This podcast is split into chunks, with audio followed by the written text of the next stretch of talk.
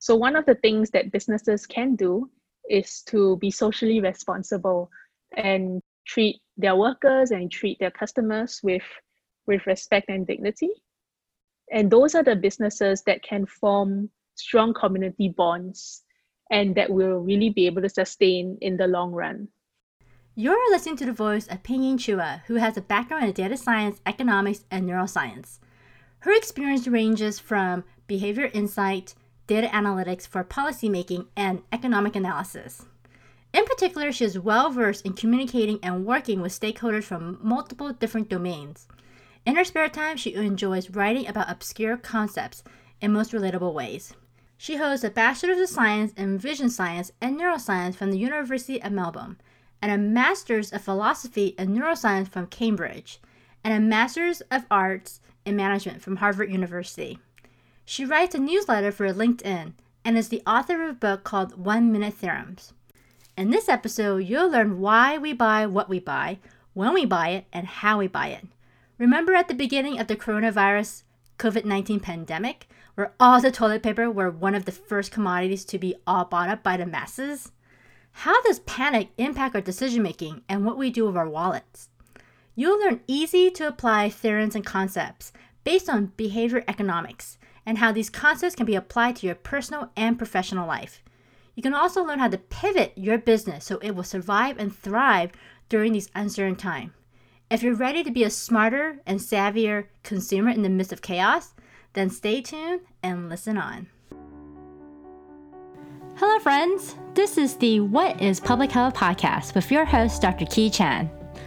What is public health? To me, public health is the invisible force that keeps you healthy every day, and I bet you didn't even know it. This podcast is your source of the latest trend in public health. Hello, friends out there. I have a special guest here today. Actually, a friend I met several years ago, and we reconnected on LinkedIn. So, LinkedIn is a wonderful platform to connect with people professionally. Pei Ying Chua is from Singapore, and she writes on economic principles and other topics related to economics in Asia for LinkedIn. So, definitely check out her newsletter. Maybe you can share your career path with us. Yeah, definitely. So, uh, my career path has been has been a bit unconventional, I'd say. I started out initially doing neuroscience uh, and I worked for the defense sector. And after after several years, I I decided to branch out into behavioral insights and data science. So I I moved, I started at a, a, a startup called Grab. So it was a ride hailing startup, which was pretty small back then. But since then, it's grown it's grown fairly big. And about two years ago, it actually made made headlines uh, for being the company in Southeast Asia that bought Uber out. So you may have heard about you may have heard of this company. Right now, I'm working at LinkedIn, and my my job is kind of it's it's extremely my job is extremely interesting. It's the intersection between data science, economics, and public policy. So I get to see how we how we can use data to really really help to shape decisions and make an impact uh, in the world so i'm really excited uh, with what i do and i'm really excited to share to share this with everyone so it's wonderful to hear all the different jobs and career paths that you've taken and to see how we can learn more about data science and economics and policy at linkedin and, and definitely learn more about um, all its offering, especially during this time when we're staying at home. And based on your economic background, you know, what is your take on the panic buying we see in the world? Like, you know, we noticed that what went first, like toilet paper and then hand sanitizers, and then and now guns in the US. So why do people buy the things they do when they panic? Yeah, so I think panic panic it's really a really it's a really primal instinct. And it happens it happens when people feel like they're losing they've lost control of something. And i think that's really what's happening now. People people feel very fearful. It's a it's a very uncertain situation. And it feels like things things are out of your control. And so there's this there's this urge to do something just anything to feel like you are back in control and impulse buying just and buying stuff really just happens to be one of those actions that one can take to feel like they're doing something that's that's helping them to gain control of a situation of a situation that's really really uncertain. So i think that's uh that's one of the reasons why this is going on. And i i i'm glad you mentioned toilet paper because i think it's been one of the it's been one of the top topics that people ask one of the top questions that people ask because it's not instinctively it's not one of the things that a person needs to survive right? You don't you don't eat toilet paper. It's not it's not a necessity of life. And yet you see it flying off the shelves all across the world.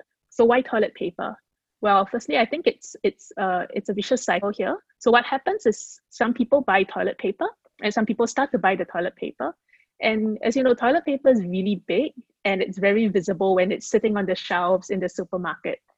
So once people start to buy it all these long rows of toilet paper shelves start to look start looking empty.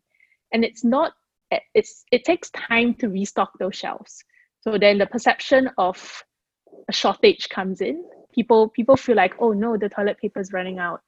And then they get scared and so and so others who walk walk by this this emptying shelves get scared and they buy some too and it just keeps it keeps going and going until the shelves are empty so I think it's really, it starts off as a perception thing. Another thing about toilet paper is that surprisingly, although it's not, uh, although it's not like a necessity of life, it's surprisingly it's a surprisingly practical choice. For example, you know, if you if you were thinking about buying food, uh, say canned sardines, for example, and the shop ran out of canned sardines, you could buy you could buy tuna, you could buy some some other type of canned food. But when it comes to toilet paper, it there's very few substitutes for toilet paper, and so there's um there's a there's a so it's actually quite practical. Uh, it's economically it's quite a practical choice to think about buying something that doesn't have a lot of substitutes. Another another reason why this is practical is toilet paper doesn't doesn't expire. It doesn't go bad, and eventually everyone needs to use it. So there's it seems like there's really no downside to buying more toilet paper. And and therefore, you know, people people while when they're trying to buy stuff to feel like to feel like they're doing something to to to assert a sense of control over the situation. Toilet paper is one of those things that they can buy and feel like there's really no downside to it. This this kind of scarcity, it's the, the, the scarcity effect it's it's present in so many things right so let's say you were you were buying something online and you saw that it say oh five five items left. You might be more tempted to buy it just because it looks like it's running out. Or even when when uh when there's a limited edition designer bag that comes out there's a scarcity to it and therefore you know people just feel like they want they they that you're right it's really a bit like a FOMO FOMO sense here. So you know that's great um, to to share with us that this is um, not uncommon what we're what we see about the toilet paper mm-hmm. issue.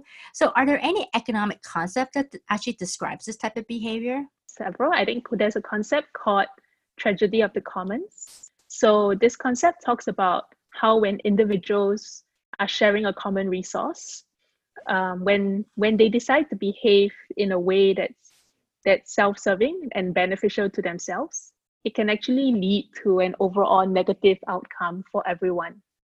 So the classic example that's that's always used is of several farmers who are sharing a common pasture grassland. So every farmer will, tr- of course, try to raise as many cows as they can, and they'll try to put as many cows as they can onto this common grass, so that they can they can sell the cows and make more money but what really what eventually happens is that when you put too many cows onto the land the land doesn't get to rest the grass doesn't get to grow and the the land just overgrazed and damaged and eventually it's unusable for everyone. So it's really to the detriment of everyone that that that uh, that this happens. Similarly i think the panic buying that we are seeing um, the panic buying that's, that starts with a few people, it actually spreads and it leads to more and more panic buying by more and more people. And Uh, it's a, and eventually what happens then is that the common resource, which are the items that everyone's trying to buy, gets depleted. That's that's an interesting model. The tragedy of the common described right now as way to depict the toilet paper issue that we see, because this model actually reminds me of something that we see in public health. Perhaps it's a, a symbol of the tragedy of the commons. Like, for example, in public health, uh, we have vaccines, and vaccination is a public health policy where mm-hmm. you know you're trying to boost the immunity of the community by having people get vaccinated so that the spread of this infectious disease is then diminished. And it only works when there's a strong majority of the population is vaccinated to build this herd immunity. So when you're giving the example of, of the cows, it just reminded me of herd immunity.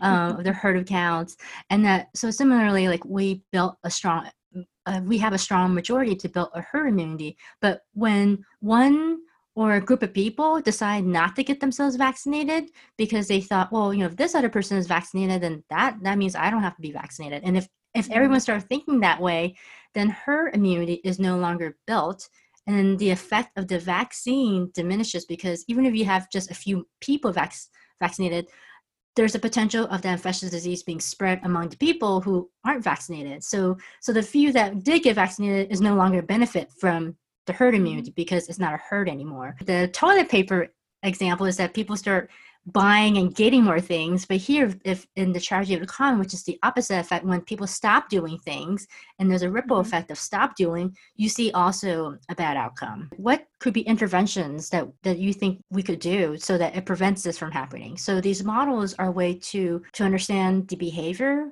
of what's happening but after under after we identify that what can we do i'm just curious yeah so i mean in in the case of the in the case of the cows one of the common solutions is to to really designate specific areas on the on the common land that's that farmers can use for themselves. This creates an incentive for for the farmers not to damage not to damage the land because the part that they're damaging is is the part that uh, they're using. So i think so some kind of ring some kind of ring fencing.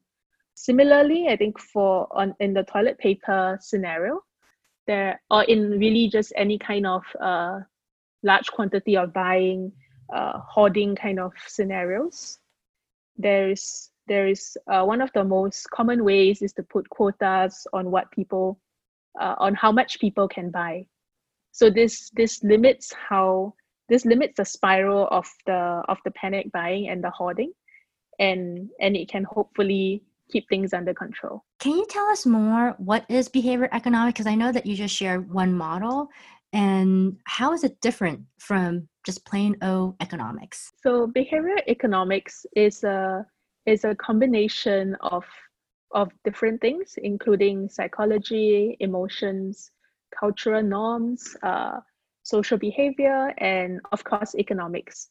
So it's an incorporation of uh, more human elements into tra- traditional economic. An example I like to give is that let's say I'm wearing, a, I have a gold ring that's probably worth a hundred dollars in its weight in gold if I melt it down. So you know the logical decision here is that if you, if you offered me like let's say five thousand dollars to buy to buy this ring, the rational decision I should make is to sell the ring to you. But what if this was my wedding ring? What if it had additional sentimental value? So the rational the rational argument doesn't make sense here. And I, I i will probably make a decision that's not completely rational. And that's really behavior economics right? Because now i'm putting in emotional values in. I'm putting in uh, psychological thoughts into this.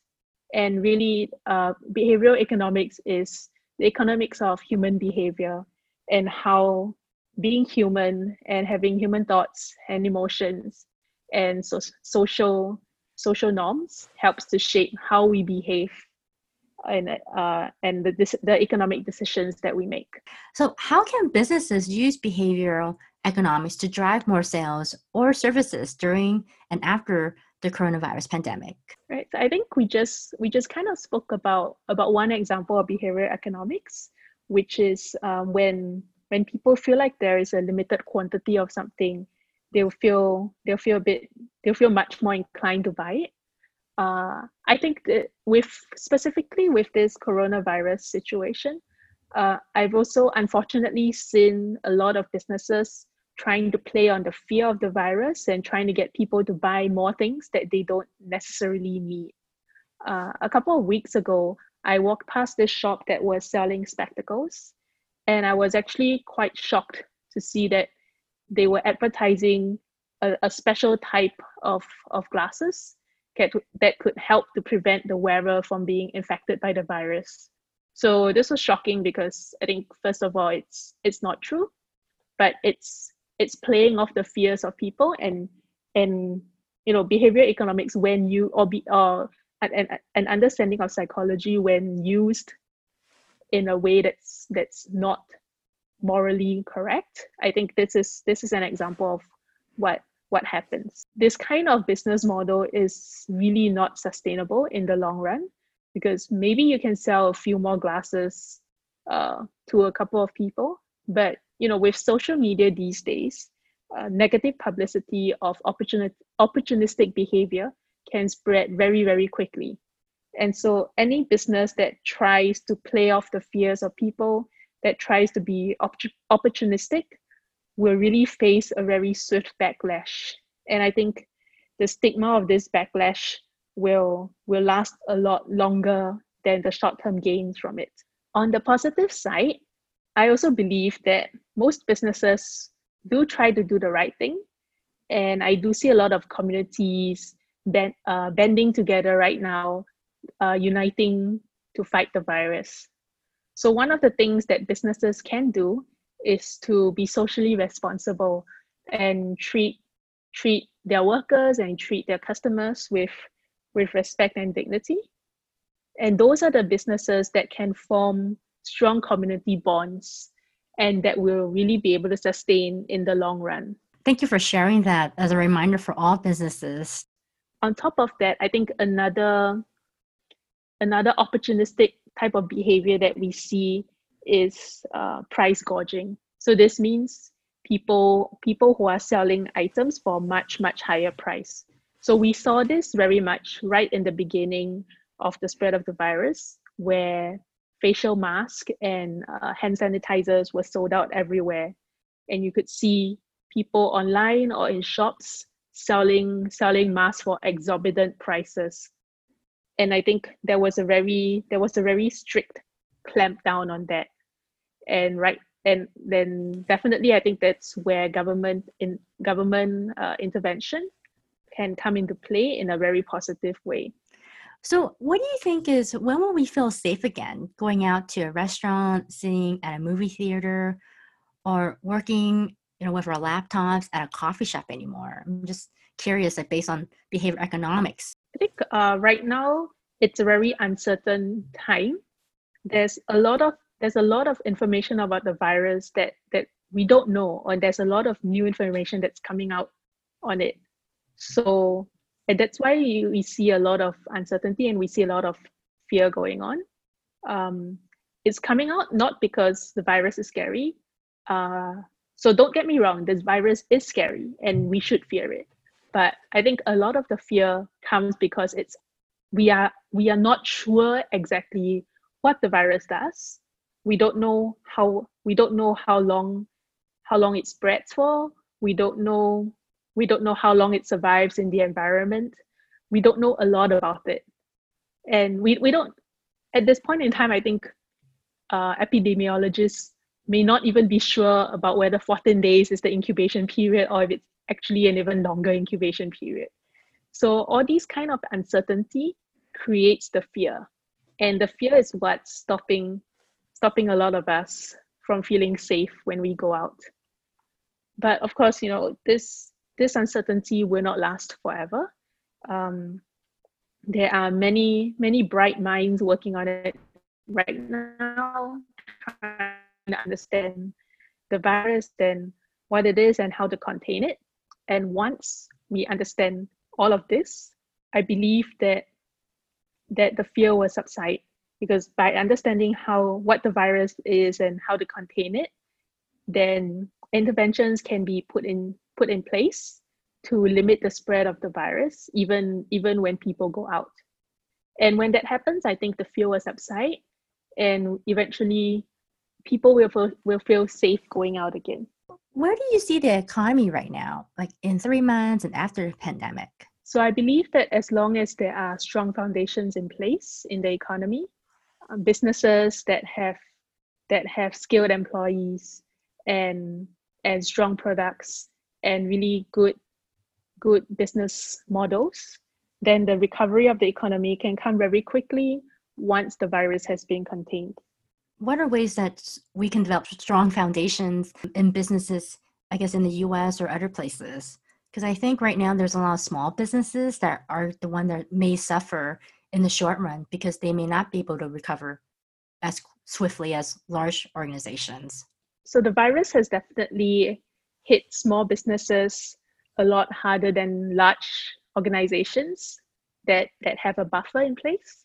So one thing I think that small businesses can do right now, as they are uh, as as they are um, closed and waiting waiting for for the shelter at homes to be over, is to is to think about what to do once once the virus is contained. So meaning to plan for strategies when they reopen. An example could uh, an example I've seen is I've seen some businesses start to sell uh, packages or coupons for the future. So what this means is that they start selling uh, a bundle of of services that they can provide, and and this helps them to mitigate the short term cash flow issues. I also I've also heard examples of several businesses starting to reorganize their their supply their supply chain so starting to reorganize where they where they get their inventory from and starting to really think about the types of uh, the types of business strategies that they want to put in place. I guess how would restaurant owners know how many customers will feel comfortable being in their restaurants again? I mean i'm thinking takeouts right now are doing okay so restaurants that are offering takeouts or delivery are doing fine. But you know restaurants that are for example buffet style you know I mean, that's going to be hard for them to offer takeouts, but also, you know, when it does reopen, like how many people are going to be feel comfortable again, you know, at a buffet or playgrounds, you know, where there's a lot mm-hmm. of interaction with all these other kids. Like, you know, would you take your kids to playgrounds or amusement parks where there's a lot of interaction with people? So I'm just thinking like those type of businesses where it may be harder to have pre-order or pre-orders of services and products like what what are things you think they could do? So i'm glad you brought out these examples because this is this is really an illustration of of the types of uh, reorienting and pivoting that businesses can do. So for example you brought out uh, you, you talked about uh, restaurants that that do buffet style meals. So you know once at, at the very beginning when the virus uh, when, when the virus has been contained and people start going out uh, most people might not immediately feel comfortable spending several hours in a restaurant at a buffet. So restaurants that that that primarily serve this kind of this kind of customers might need to rethink uh, their strategy in the short term. So for example uh, they might they might want to think about instead of having self-serve buffets, perhaps perhaps they want to have a set menu of options that people can can pre-order and then and then pick up. And that's what I meant about uh, taking the time right now to rethink on strategies that that will be effective once uh, it's time to reopen. Oh, that's a really good point. How restaurants can pivot um, by uh, offering different types of menu options. What are other ways that businesses can pivot? So, I mean, I've heard I've heard many many very creative examples of businesses pivoting. The one that really sticks with me is is of beer companies. So so I've heard I've heard that uh, beer factories have started to to adjust their brewery operations and and switch to producing hand sanitizer instead of beer. I think that's really an example of using existing existing infrastructure and, and existing tools, but changing the strategy and and pivoting very quickly to provide something that's that's of relevance and that's of value right now. What measures has the Singapore government taken to mitigate the economic impact? So the Singapore government uh, has announced several government stimulus packages, and these are these are uh, these are aimed to support both individuals and businesses. Uh, there's a whole there's a whole range of support packages. Um, for example, the government will offset up to 75% of the first $4,600 of monthly salaries over the next couple of months. So this ensures that companies can avoid laying off workers during this difficult time and enables the companies to, to resume business really quickly once the virus has been contained. Because if the companies are forced to lay off workers, then when it's time to resume business, there's going to be a lag where companies need to hire all workers again. So by ensuring that the workers remain employed, this allows the businesses to, to resume as quickly as possible. So also, there are arrangements with private institutions such as banks to provide support for people who are facing cash flow problems during this time. So for example, people with loans uh, who cannot afford the installments can opt to defer payments for the next few months. And this deferment does not affect their credit score and also does not cause any, does not come with any penalties for late payments. So this is an example of the types of uh, the types of mitigation that that are being done in Singapore. Mm. So since economics does impact so many facets of our life as we've shared today our behavior you know and then also businesses and uh, and also at a government level what advice on economics can you share with us to lessen our fear about their businesses so i think when it comes down to it the economy is really very resilient in the long run. So there have been so many challenges in history right? There there, there was like the financial depression there was there, there have been wars and there was even the spanish flu. But every time the economy has recovered.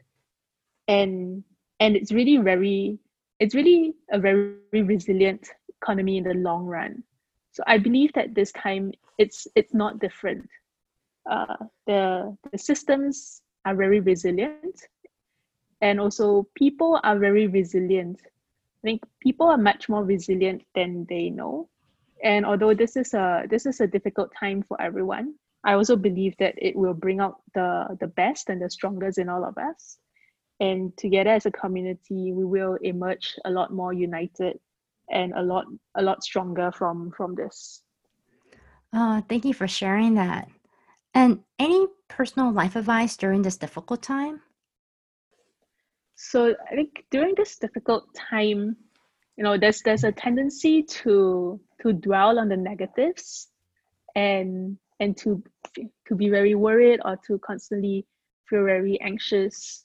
But what really I think there's scientific research out there that shows that the more you think about something, uh, the longer the emotions associated with it will last.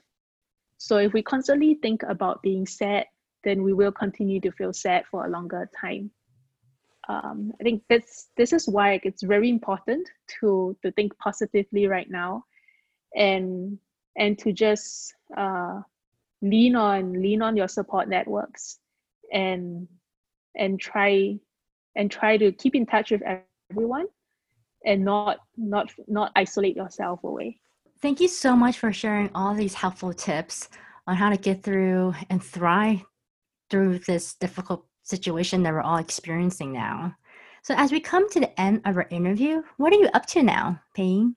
So I've been working on a book called One Minute Theorems, which was just published a couple of months ago.